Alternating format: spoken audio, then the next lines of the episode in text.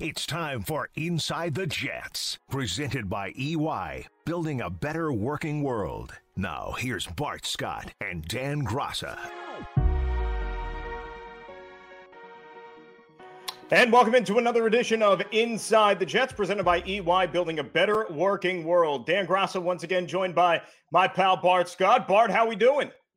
Hakuna Matata as always. I don't expect anything different from you, of course, but glad to see you. Glad that you're doing well. Not so much the case with the football team once again, yeah. on top of a very, very difficult, probably the most difficult loss of the year, 31 to 28 against the Las Vegas Raiders at MetLife Stadium. Derek Carr to Henry Ruggs, breaking their backs with five seconds left on the 46 yard touchdown pass.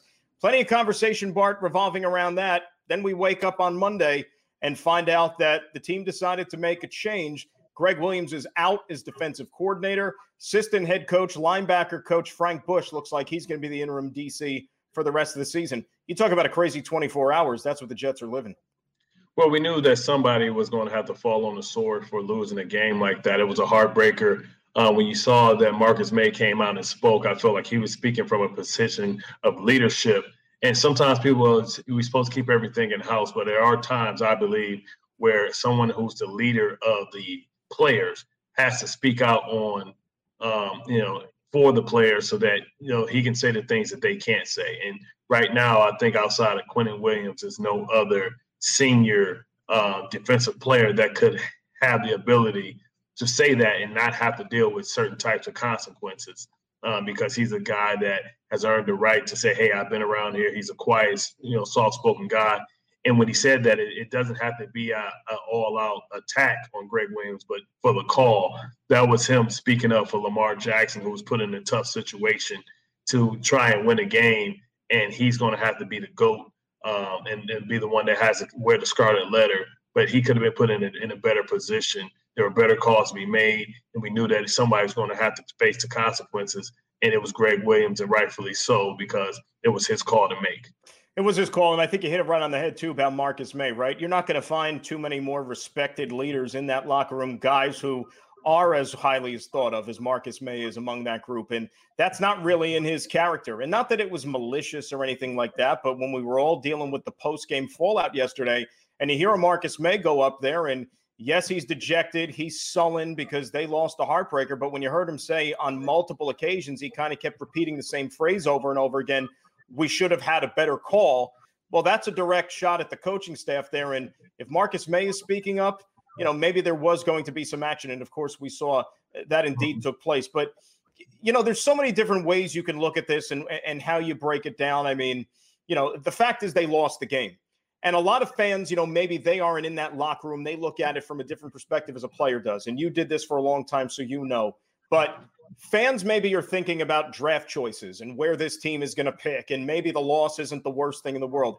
But for the coaches, for yeah. the players, the guys we that put in that work, it's it's it, it, They don't look at it that way in any stretch.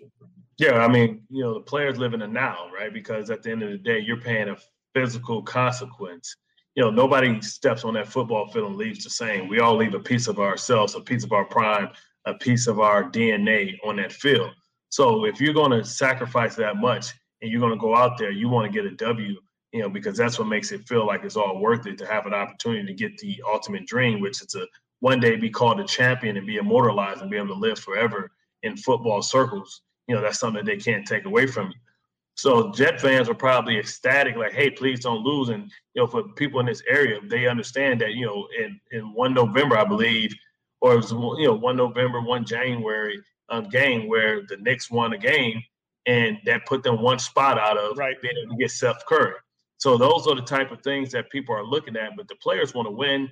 Sam Darnold wants to win. You saw him land his body on the line by running over Heath yesterday on the goal line. So the guys out there are playing to win. Guys are out there playing for their future, playing for their present, trying to represent themselves in a proper way. Guys like Quinnen Williams and Mekhi Becton are fighting for Pro Bowl spots, for accolades, and you know ultimately all of them are there fighting for a, a, a, win because they want to be able to see if they can be able to hold themselves on. Everybody, you know, contract is available and up, and right. nobody's above reproach. Nobody's above being replaced. So they're out there trying to represent themselves. One, so if they're not playing here, that they can play somewhere else. you know, we all know we have a tremendous battle, I believe, at the linebacker spot with Hugh, Hewitt and, Langi because you think when when um, you know when um, CJ Mosley CJ Mosley comes back, then it's going to be a battle. But then you're going to have tremendous depth. You know, at that position. You have guys like Perriman trying to say, "Hey, man, listen, maybe didn't get off to a great start, um, but I'm healthy now, and you know I can stay here for the long run, and I can still contribute and give you two good receivers." Understanding that I know you may go out and get one, but hey, I'm a great receiver that can play both positions, and maybe you sign me from depth and give me another opportunity to prove that I can be here. So it's many reasons for players to still play hard and try and win and be successful.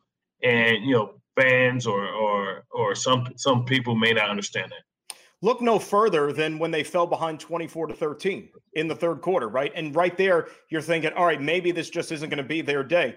Third quarter, I think they only had 21 yards of offense, the Jets. They only had one first down. And you're thinking, oh, this might not just be their half. They're going to go away quietly. But no, they fought back. The defense went out there, forced a mm-hmm. turnover, coincidentally enough, against Henry Ruggs, who fumbled the football. Offense goes down. They score on back to back possessions. You mentioned Sam Darnold, you know, barreling a guy over in the end zone. These guys wanted to win. And from an offensive standpoint here, you know, if we could separate things from the way things unfolded with the defense there at the end, I think there was a lot of good from this offense yesterday. Specifically, how about the running game? They ran the ball for over 200 yards. That hasn't happened in a couple of years. You mm-hmm. hate to see it at the expense of Frank Gore, who left early with the concussion, and you hope that he's right. back out there sooner rather than later. But guys stepped up. Ty Johnson, Josh Adams. I think that's something that's exciting for Jet fans because you're seeing some of these younger guys getting an opportunity. And Bart, let's face it, they mm-hmm. ran hard, they ran with a purpose, and they showed a nice burst here. It's something to get excited about the last four games.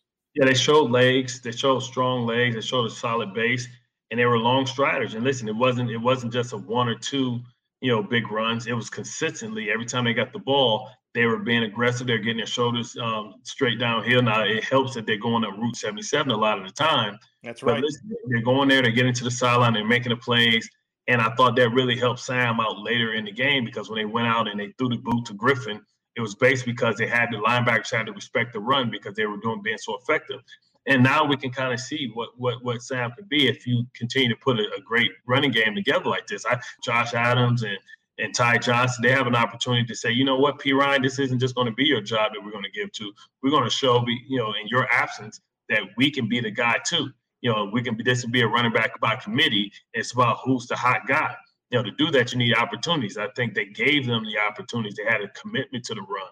And that's really what they're going to do and need if they're going to try and mimic what the Giants did against the Seahawks yesterday. You know, if they're going to be able to do that and have an opportunity to get their first win, it's going to be because they're running the ball and taking advantage of this porous uh, Seattle off, you know, uh, defense and so, you know, a commitment to the run for two weeks in a row is always a good thing because whenever you can win the physical battle, especially in the cold weather, you give yourself a better opportunity to be more successful, give yourself more avenues and more strategies in which you can employ.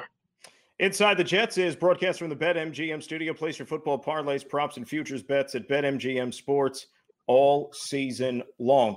You know, you think about the offense here, as you said, the running game was working well yesterday. And – as a consequence, Sam Darnold only put the ball up in the air 23 times. You know, he didn't have to throw it as much as maybe you right. would think because they were churning out so many yards there on the ground. What did you make of his performance? I know he had the one interception, unfortunately, which, you know, you'd like to have back there a couple of those fumbles where maybe he didn't mm-hmm. sense the rush coming with Ferrell. But by and large, how do you think he fared in the game yesterday? I'll give him a B minus. Um, I thought he made some throws. I think later in the game when he really, really showed the desire, he showed the pockets awareness, and he showed us, you know, those off-schedule plays that we were accustomed to seeing, you know, early in the season, but also in previous years. His ability to make something happen by buying time and having a connection with his receivers. I thought he showed that, you know, later. Of course, in the third quarter, wasn't much to show, but when the, when the game was on the line, I thought he went back to being an ex- instinctive player you know, sometimes that gets him in trouble, throwing across his body, not giving up on the play. But yesterday was a good instinct. Um, he has to be a little bit better in keeping taking care of the, the ball. And we were, not accustomed to Mekhi getting beat on games or whatever. And it's weird because you know we talked to him last week about who some of the guys that he prefers to go against and who gave him most trouble. He said Ingram, or he didn't talk about Bosa. He didn't talk about some of the other great players that he had. You know what I mean? But it was tremendous the fact that you know he did struggle, um, and Sam had to figure some things out. And I think both players, young players, were able to grow, even though in a losing in a losing um you know um, game. You know, and they also took advantage of their opportunities, which was nice. You know, mm-hmm. cashing in in the red area. They were four for four in the red zone, which means getting into the end zone. A lot of times this year, you know, we saw them have to settle for field goals or maybe just miss mm. out on opportunities altogether. And look, if you're fighting an uphill battle, which unfortunately this team has been doing all season long, you have to make the most of your opportunities. So they did that yesterday, and that's mm. why they were five seconds away from getting that first win of the season. Absolutely. I mean, you would like to see Castillo be able to hit some field goals. I think he's going through a little bit of a rut, maybe forcing a little bit the elements, um, maybe for the first time or, or getting to him. But um, when you get in the red zone, you want to capitalize, get seven, not you know, seven, not six. Um, and I think that you know they they are doing that, and I think that's showing growth. That's showing an identity. That's showing you know the fact that these guys are starting to play together more. You know what I mean? They had another array of, of, of healthy receivers, the receivers that we expected. I would like to see the tight ends get a little bit more involved, but I right. understand that you know Herndon role a lot yesterday was to be a blocker and Griffin to sneak out every once in a while. And sometimes it's just not your day to be featured. They need you to do other things, even though you could possibly do that. Uh, so I think that you know yesterday was a day of growth. I mean, they had to figure out a way how to be able to take away a player that's hot like Waller um, and they tried different ways, but I thought, you know, sometimes the, the, the tackling was sloppy. But all in all, they're competing and they're competing, and they're, you under, everybody understands that nobody wants to go 0 16 because just like I talked about guys playing to be able to, to, to, to one day be immortalized. If you go 0 16, you'll be immortalized in the for pro the wrong reasons. For all the wrong reasons. And nobody wants to carry that scarlet letter around. So I think you're going to continue to get great effort from these guys. No guys have you know, loaded up the U-Hauls or, or, or, or the pods or anything. Now I think they're still engaged, and I think they want to finish strong. You know, you look at the defensive side of the ball, and yeah, they gave up a lot of yards. They gave up some points, we know. And uh, Darren Waller was a mismatch nightmare. You know, the Jets threw about what I lost count four or five different guys, whether it was linebackers, DBs, just trying to get a cover on this guy. And he was still finding ways to get open. And he and Carr, you know, had a heck of a day together 13 grabs, 200 yards. And he's one of the best tight ends in the league. We know that. But you know, apart from that, though, you look at how shorthanded they were. And remember, even Ashtyn Davis was in and out of this game yesterday with with injury issues there. Lamar Jackson was ultimately the culprit on that final play, right? When you call mm-hmm. the zero blitz, he's out on an island by himself. Mm-hmm. That's a tall task, even if you're Darrelle Revis, for example, you know, because you have to make a play. But mm-hmm. I really thought he distinguished himself very, very well after the game, especially Bart. When he went up there, he took the questions, he faced the music, he admitted that, you know what, I didn't get the job done, but I'm going to learn from this. I'm going to get better. And that's the type of young growth you hope to see, not just from a guy like Lamar Jackson, but other guys who are lacking experience, but going through a very difficult season nonetheless. Yeah, listen, I tell people all the time, you know, the reason a veteran is a veteran, not because he hasn't made the mistakes, is because he's made all the mistakes and he's learned from them. So he's either made them and learned from them either in practice or for games or situations. So it makes him a smarter, more aware player.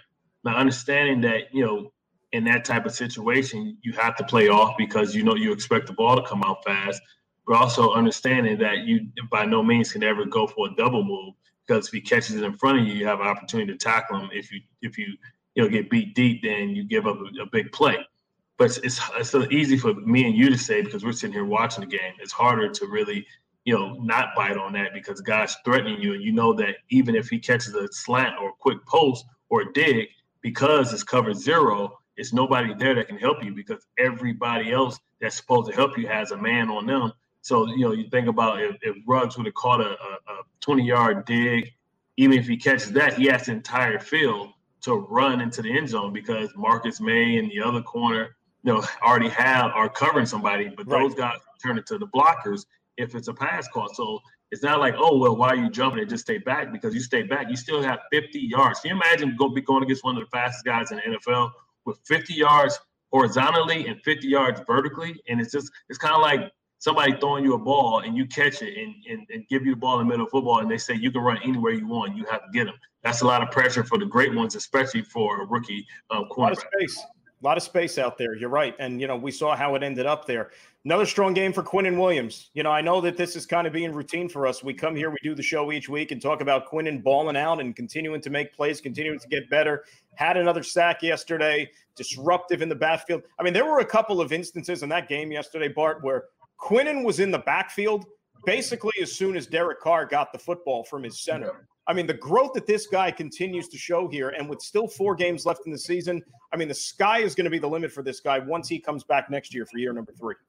I mean, I'm trying to figure out who, who is he competing against his former big brother and, and Leonard Williams in town for, for who can get the most sacks. I mean, oddly enough, Leonard, Leonard plays DN on the outside. He's strictly interior. He's getting it done. It's more impressive to try and get sacks as a defensive tackle opposed to being able to get sacks from the outside. And I think he's showing everybody, you know, what what he's capable of, and he's just scratching the surface. We looked at like last year, people were saying, "Oh man, look how good."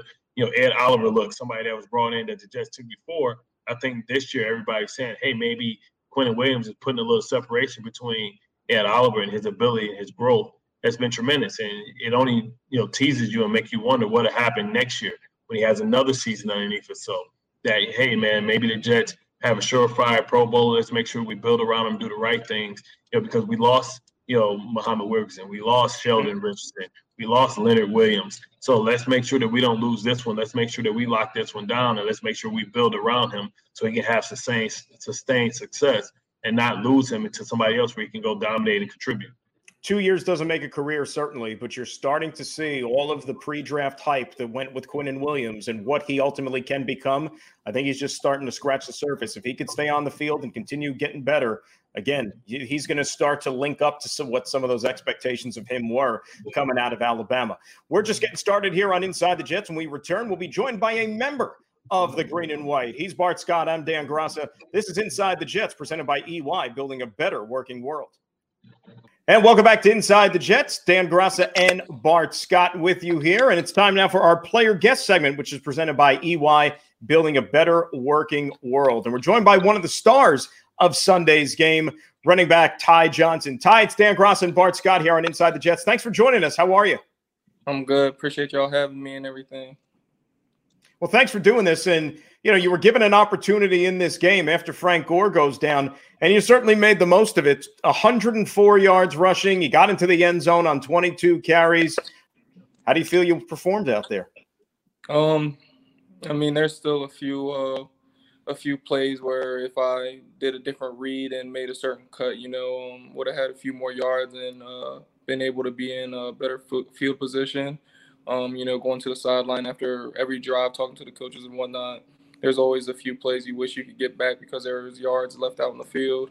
Um, even talking to Frank after the game, you know, he even said, you know, you left some yards out there because I might have missed a missed a hole or anything like that. But you know, it's um, I made a decision during those plays, and I just made a decision and ran with it really. So you know, just gotta get in the film room and uh, you know, correct the mistakes and whatnot, and um, go from there. But overall, you know, it's cool and all you know, it's definitely a blessing to have the opportunity. You just hate to see, you know, such a great running back go out like that um, and not be able to come back in the game who wants to play and wants to win. So, um, you know, it was a great opportunity, but it just sucks to, you know, have a guy go down for it to happen. Bro, don't don't feel sorry about that, man. Listen, that's how most careers are started. This is how yours truly career started too. That's right.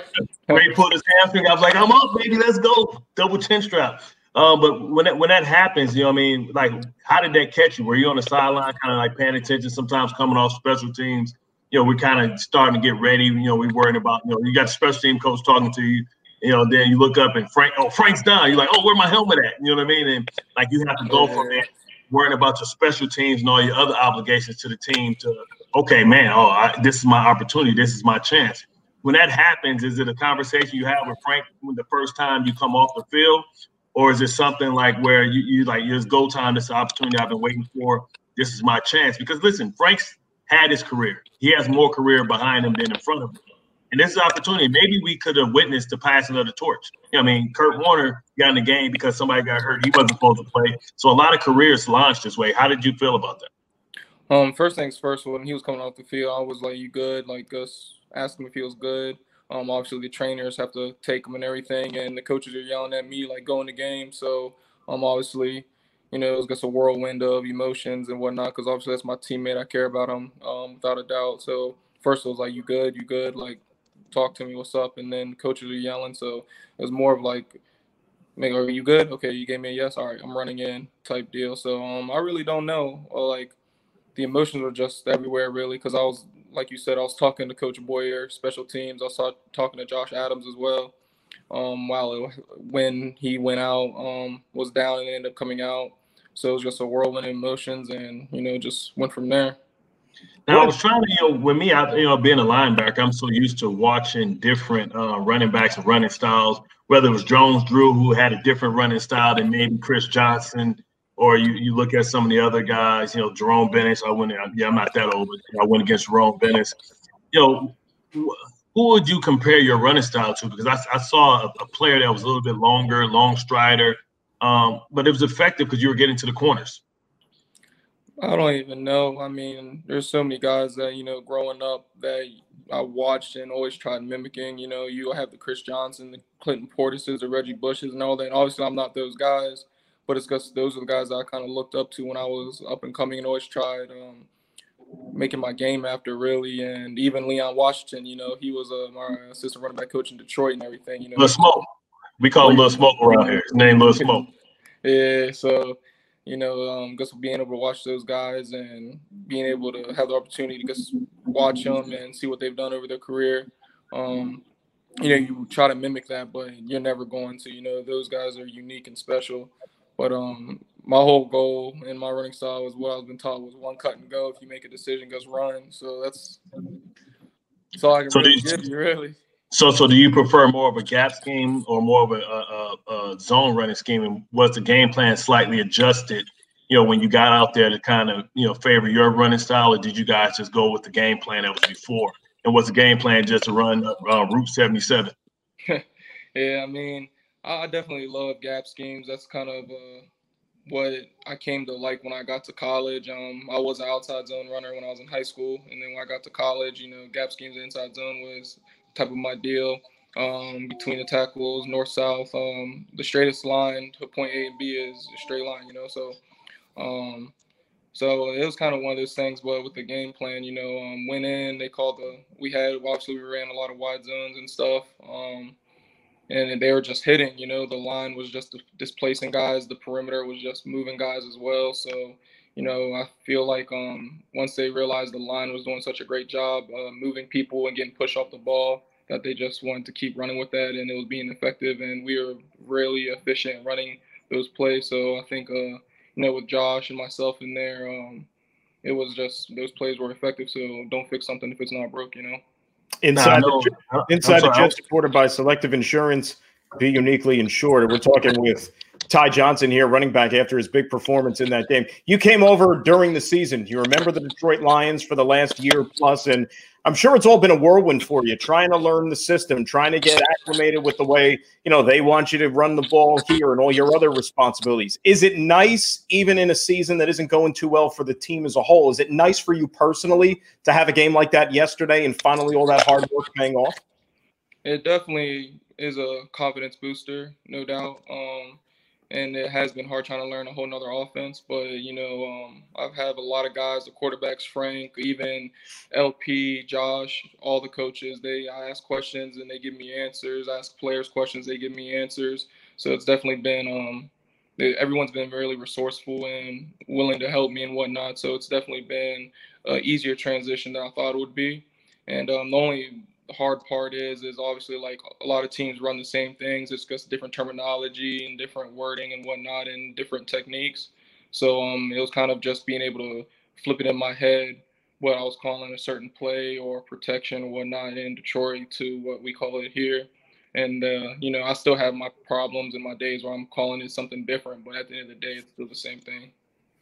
Now, when does those competitive juices kind of kick in? Because listen, we understand that Frank Gore got hurt and he's a mentor, he's a legend in this league. But the reality of it is, is this is an opportunity for you to prove that last week really wasn't a, a mistake. And you have a, a, Seattle team that you just watched Wayne Gallman get gashed by. You know, like in your mind, like what are you preparing yourself for mentally this week? Do you anticipate maybe getting more opportunities because of Frank's situation, because he is 37, because we understand that you know odds are that we're not going to have an 80 a 38 year old tailback next year. So this position is open between whether it's you know you, Josh, or or Perine. You know, when does the competitive juices kind of kick in, saying, "Hey, this is an opportunity for me potentially to find a home and have some stability"? Because that's ultimately what we want. We want to know where we're going to be for a couple years so we can plan our life out.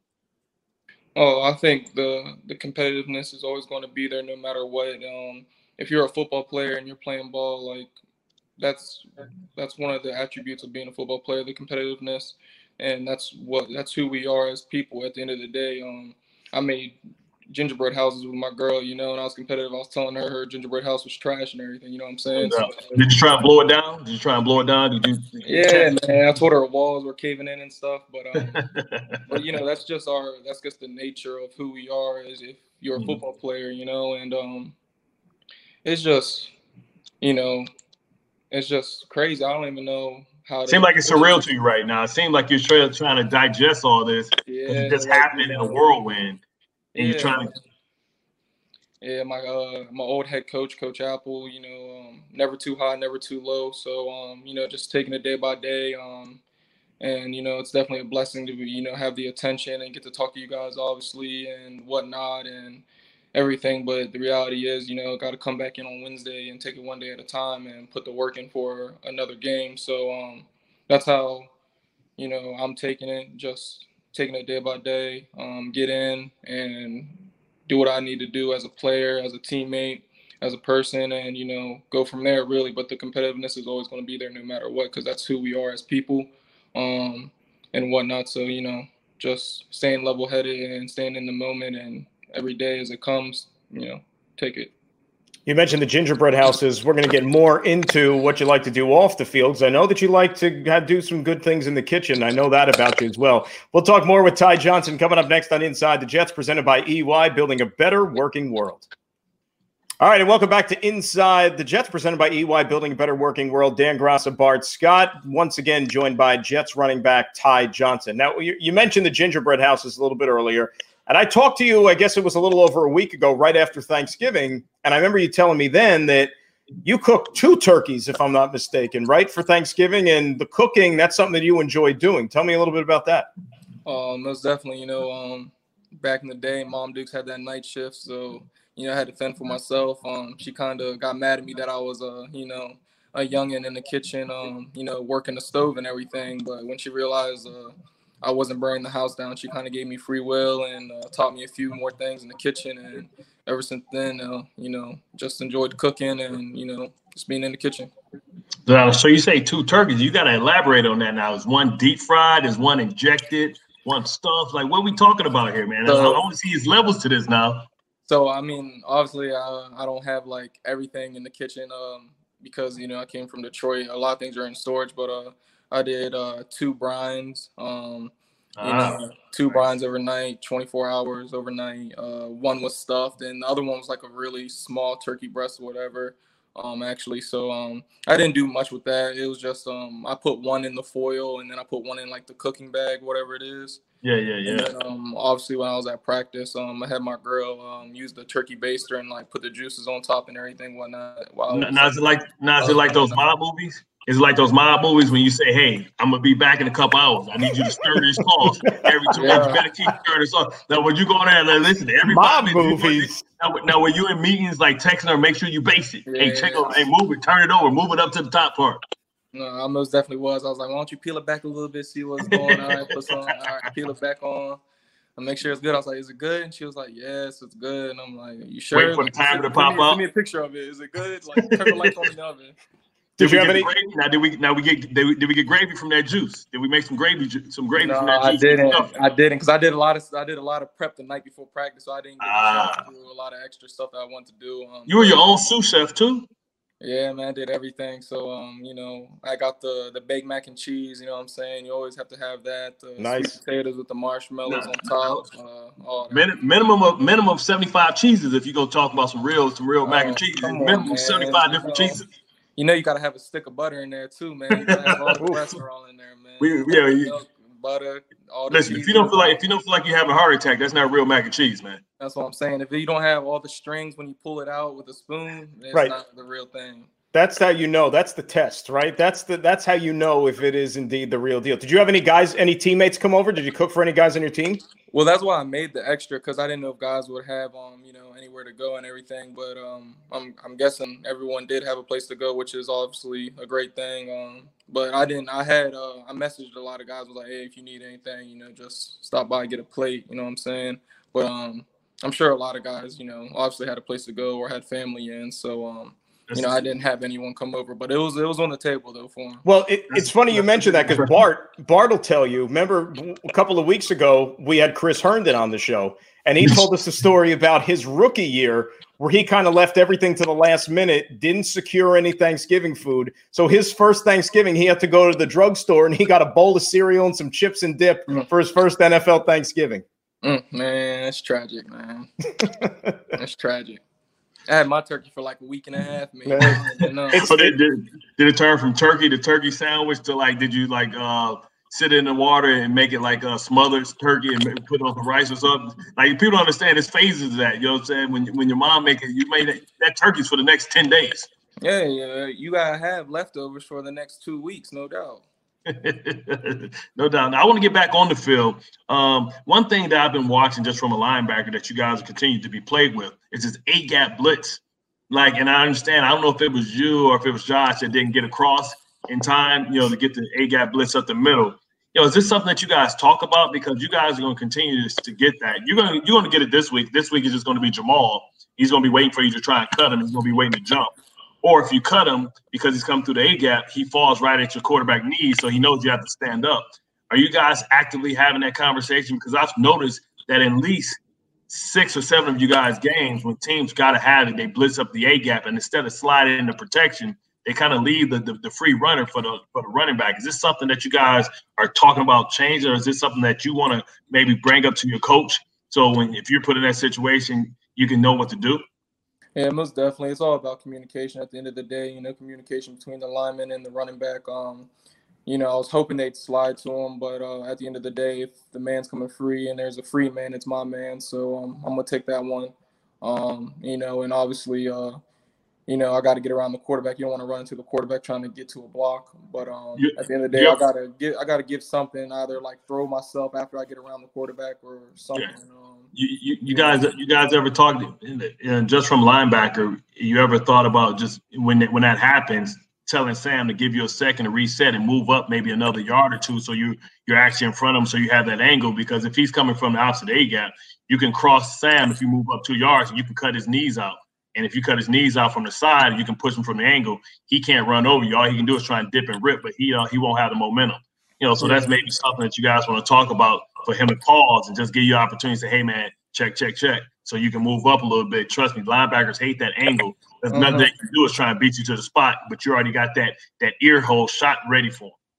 Yeah, it's most definitely uh, just a thing. Got to be communicating with Sam, um, have him in the uh, conversation with Coach Frank, Coach Jim Bob about what we're doing, and obviously like it's a dream to have that that uh, that angle on a linebacker when all you have to do is hit him and you have a lineman right there to pin him against really too. So um, it's just all conversation, communication at the end of the day, and that's just something we gotta keep repping in practice and uh, fixing really. You know, I don't know how many people know, Ty, that, you know, when your journey to get to this point, that, you know, when you were finishing up your career in Maryland, you didn't get an invite to the scouting combine. So you had to take it upon yourself at your pro day at U of M that, you know, you went out there and you performed well. You ran your 40 time better than any running back did at the combine. How much was that fuel and motivation for you to go out there and make sure that, you know what, I deserve to be there just like those other guys? Oh, I was hot. I'm not gonna lie. Um, I definitely was hot because uh, I just wanted to be able to have the opportunity to show everyone that um, I can run, I can play, and you know, with obviously the drills and whatnot. Um, it was definitely just you know fuel for the fire. Put a chip on my shoulder. Um, I stayed down in Florida where I was training like an extra what. Since I didn't get the invite, I stayed. Um, I want to say almost uh, almost a whole extra month um, down there, um, just training before my pro day, and I came up to Maryland. I think um, like three or four days before my uh, my pro day because I wanted to make sure I was on point with everything. So within those three days, I can just work on a few things and just go from there and make sure I didn't lose any of the coaching or anything. That's important though too. I mean, and certainly, you know, it's paying off for you because now, I mean, you're getting that valuable experience here in your second year. I mean, you've been with two organizations, so you get to see a little bit of what NFL like life is like. You know, how one organization conduct themselves versus another. And, you know, it's that type of experience. Bart could be the one to tell you. I mean, he, he played in different places in his NFL career. That's the stuff that'll probably help you in your career moving forward, gaining that experience as a young player. No, 100%. Um, being able to be in different organizations and being around different players. Um, I've definitely had the blessing to be around AP in Detroit, and then obviously when I first got here, um, he had uh, L Bell and still got Frank. So just being able to be around them and see what they do and other players uh, in different positions is just, you know, it definitely helps out a lot. That I mean, that's almost like a running backs masterclass, right? I mean, you think about that, and, and and it's really interesting because Adrian Peterson's going to the Hall of Fame, Frank Gore's going to the Hall of Fame, Le'Veon Bell. I mean, you know, he's been a very accomplished player, certainly in his NFL career. Aside from everybody's running style is different in the way that they play, but what was the big takeaway? Was it something different from each and every one of those players that you took with you that they tried to impart upon you? Most definitely. Um, starting with AP, um, I was with him the longest. Oh, when I wasn't him with him the longest, actually. Um, I was with him the second longest. Um, but I was with him first uh, in Detroit. You know, just talking about him and just, you know, when wide zones and whatnot, just set a point and running and make the defense run with you, and then make your cut. And when you make your cut, you be violent with your cut and get vertical, run through the uh, the thorn bushes and everything. You know what I'm saying? And seeing L Bell when I first got here with his routes and just, you know, the moves he's making, setting guys up, making a miss. And with Frank, you got him. He just smart dude all the way around. He he sees things before the the play even happens, whatever, if we're making a pass when it comes to protections or we're talking wide zone, inside zone, gap schemes, whatever you want to talk about. He sees how defense is already playing. He sees how they're going to attack a play. So just trying to take all that in and like obviously I'm only in my second year so a lot of those things come with experience and come with time but you know just being able to be around those guys and see how they're doing that is just it's just crazy really and you can see why they're going to be Hall of Famers or going to be great players and names that are going to be mentioned for years to come. Well, it's paying off for you. You're on the right path here. And we thank you again for joining us here. Continued success for yourself the rest of this season. And we thank you again for doing this, Ty. Appreciate it. Oh, thank you for having me. I appreciate it. All right. Still more Inside the Jets to come, presented by EY, building a better working world. Welcome back to Inside the Jets, presented by EY, building a better working world. Dan Graca alongside Bart Scott. And remember, Jets fans, you can watch Inside the Jets through the Jets app, presented by BetMGM. Go to the App Store or Google Play right now and search official New York Jets. And Bart, I know you got something, right? Absolutely. Right now, what we need is for you guys to help MetLife celebrate the incredible workforce of the tri state area. Submit your idea for a two story high mural being installed at MetLife Stadium. Go to nyjets.com backslash MetLife to submit your designs today. Nothing like a good mural, certainly, and nothing like some extra football. I know that right now there's a game going on between Washington and Pittsburgh, but we have our normal Monday night game still to come tonight here with Buffalo and San Francisco even though it's going to be played in, in Arizona because the 49ers got kicked out of their complex. And then we got a Tuesday game between Baltimore and Dallas. It, it's crazy with, you know, a lot of the oddities that 2020 has brought us here. But having football like almost every day of the week, that's not exactly the worst thing, is it? It's not at all. It gives us something tangible to watch, especially while we're waiting for basketball to restart. But also, I think, you know, really what it is is a, it's an, exa- an example – of like the resolve of some of these players because we understand that athletes are creatures of habit. We have our routines. You know, guys are superstitious. Guys eat certain things on certain days, and the fact that we last week we had a team that played on a Wednesday, which is probably right. a day that an athlete has never played on.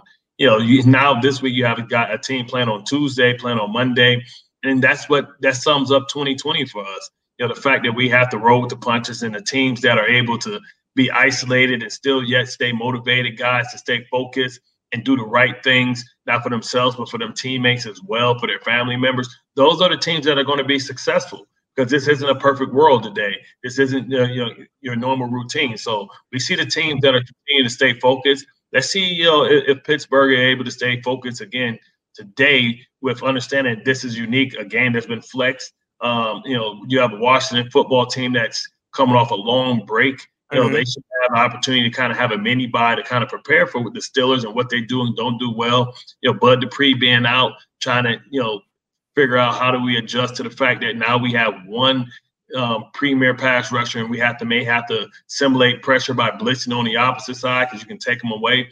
You know, and then also you have teams that uh, that have pride, and you have teams that seem like they're showing a pulse. look at the Giants, you know, winners of four straight, have an opportunity potentially to win that division, but if they don't, they're trending in the right direction. And then you're seeing teams that are going to be with a different leader next year. You know, whether you want to talk about those who've already made that decision in Detroit, um, in Houston, and you know Raheem Morris out in, in Atlanta, you know, trying to fight for the opportunity to be able to remain the coach there. You have a lot of you know good subplots. And you know anybody that loves anything about entertainment, and that's what I think about. You know, it's just not sports; it's entertainment because it's real life and there's so many sub stories. And it's the, what makes it beautiful is it's reality TV. There's nothing scripted about it. You know, so I, I think you know as a football fan, it's a lot of stories out there that fans can get behind, no matter what team you root for. No, definitely. You're right about that. And now we're coming down to the final quarter of the season, four games left. And for those that are just joining us, just to repeat our, you know, big story from today, the Jets deciding to move on from defensive coordinator Gregg Williams. Frank Bush is going to take over as the interim defensive coordinator for the remainder of the season. But, you know, as you said, some of these other races for these playoff spots and some of these divisions, you look at a team like the Cleveland Browns. They're sitting there in nine and three, Bart. The last time the Browns had a winning season was 13 years ago. They go on the road.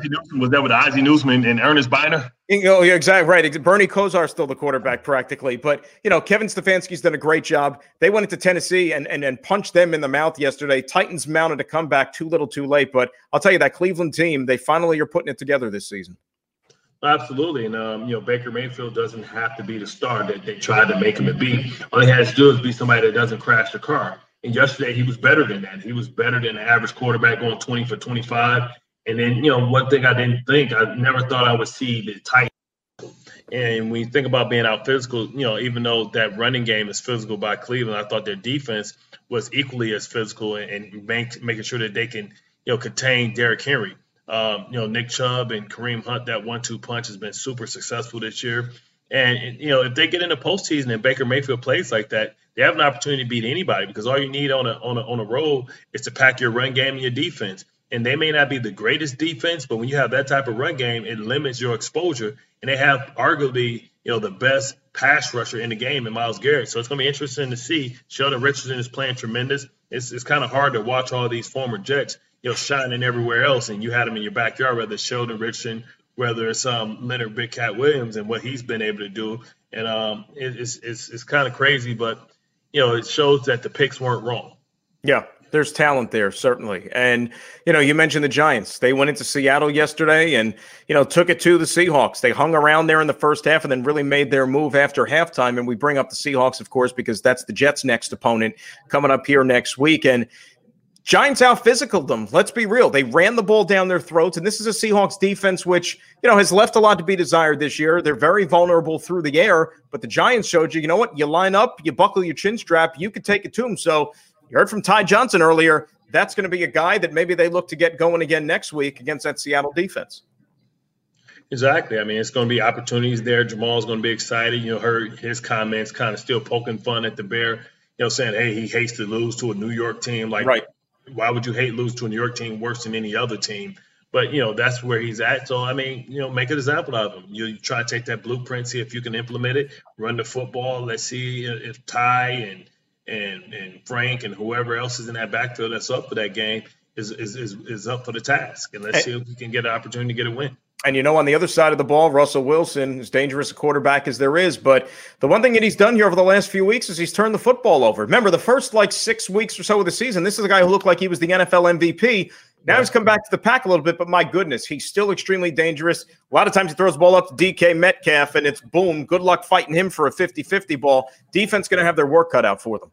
Yeah, yeah, no cover zeros. I think that's um it's a must. No no cover zeros against Metcalf or anybody out there because you think about Lockett, think about Metcalf. They're going to be waiting for that, and um, they're going to be waiting to try and take advantage of because we know that Russ has one of these arms that he can throw the ball 60 yards on a fadeaway like that because he has that strong arm, that baseball background where he can throw from different angles. So uh, I think I would stay away from that and try and make these guys earn every every piece of real estate that they that they that they get uh, by keeping two safeties high and just really focusing on challenging these guys at the line of scrimmage. And you think it's still a tough venture to go in there and play, even though the 12s aren't in the house? You know, you're not going to have that noise, that atmosphere, but there's still got to be a challenge with going up to the great Northwest, right? Well, it's always a challenge, man. You talk about dehydration, not you know traveling across the, the country, you know what that does to the body, the body clock, and everything like that. So it's going to have to be adjustment. We're going to see, you know, if these guys are able to do it. That's why you get paid the big bucks because you, you get to go in situations and you get to perform. You know, that's what we live for. And then it's another trip out to the West Coast right after that. So two straight cross country flights for the New York Jets starting on Sunday against the Seattle Seahawks. Bart, great job as always, my friend. And we'll do it same bat time, same bat channel next week. Absolutely. Sounds great. He's Bart Scott. I'm Dan Graca. Thanks for checking us out once again here on Inside the Jets, presented by EY, building a better working world. So long, everybody.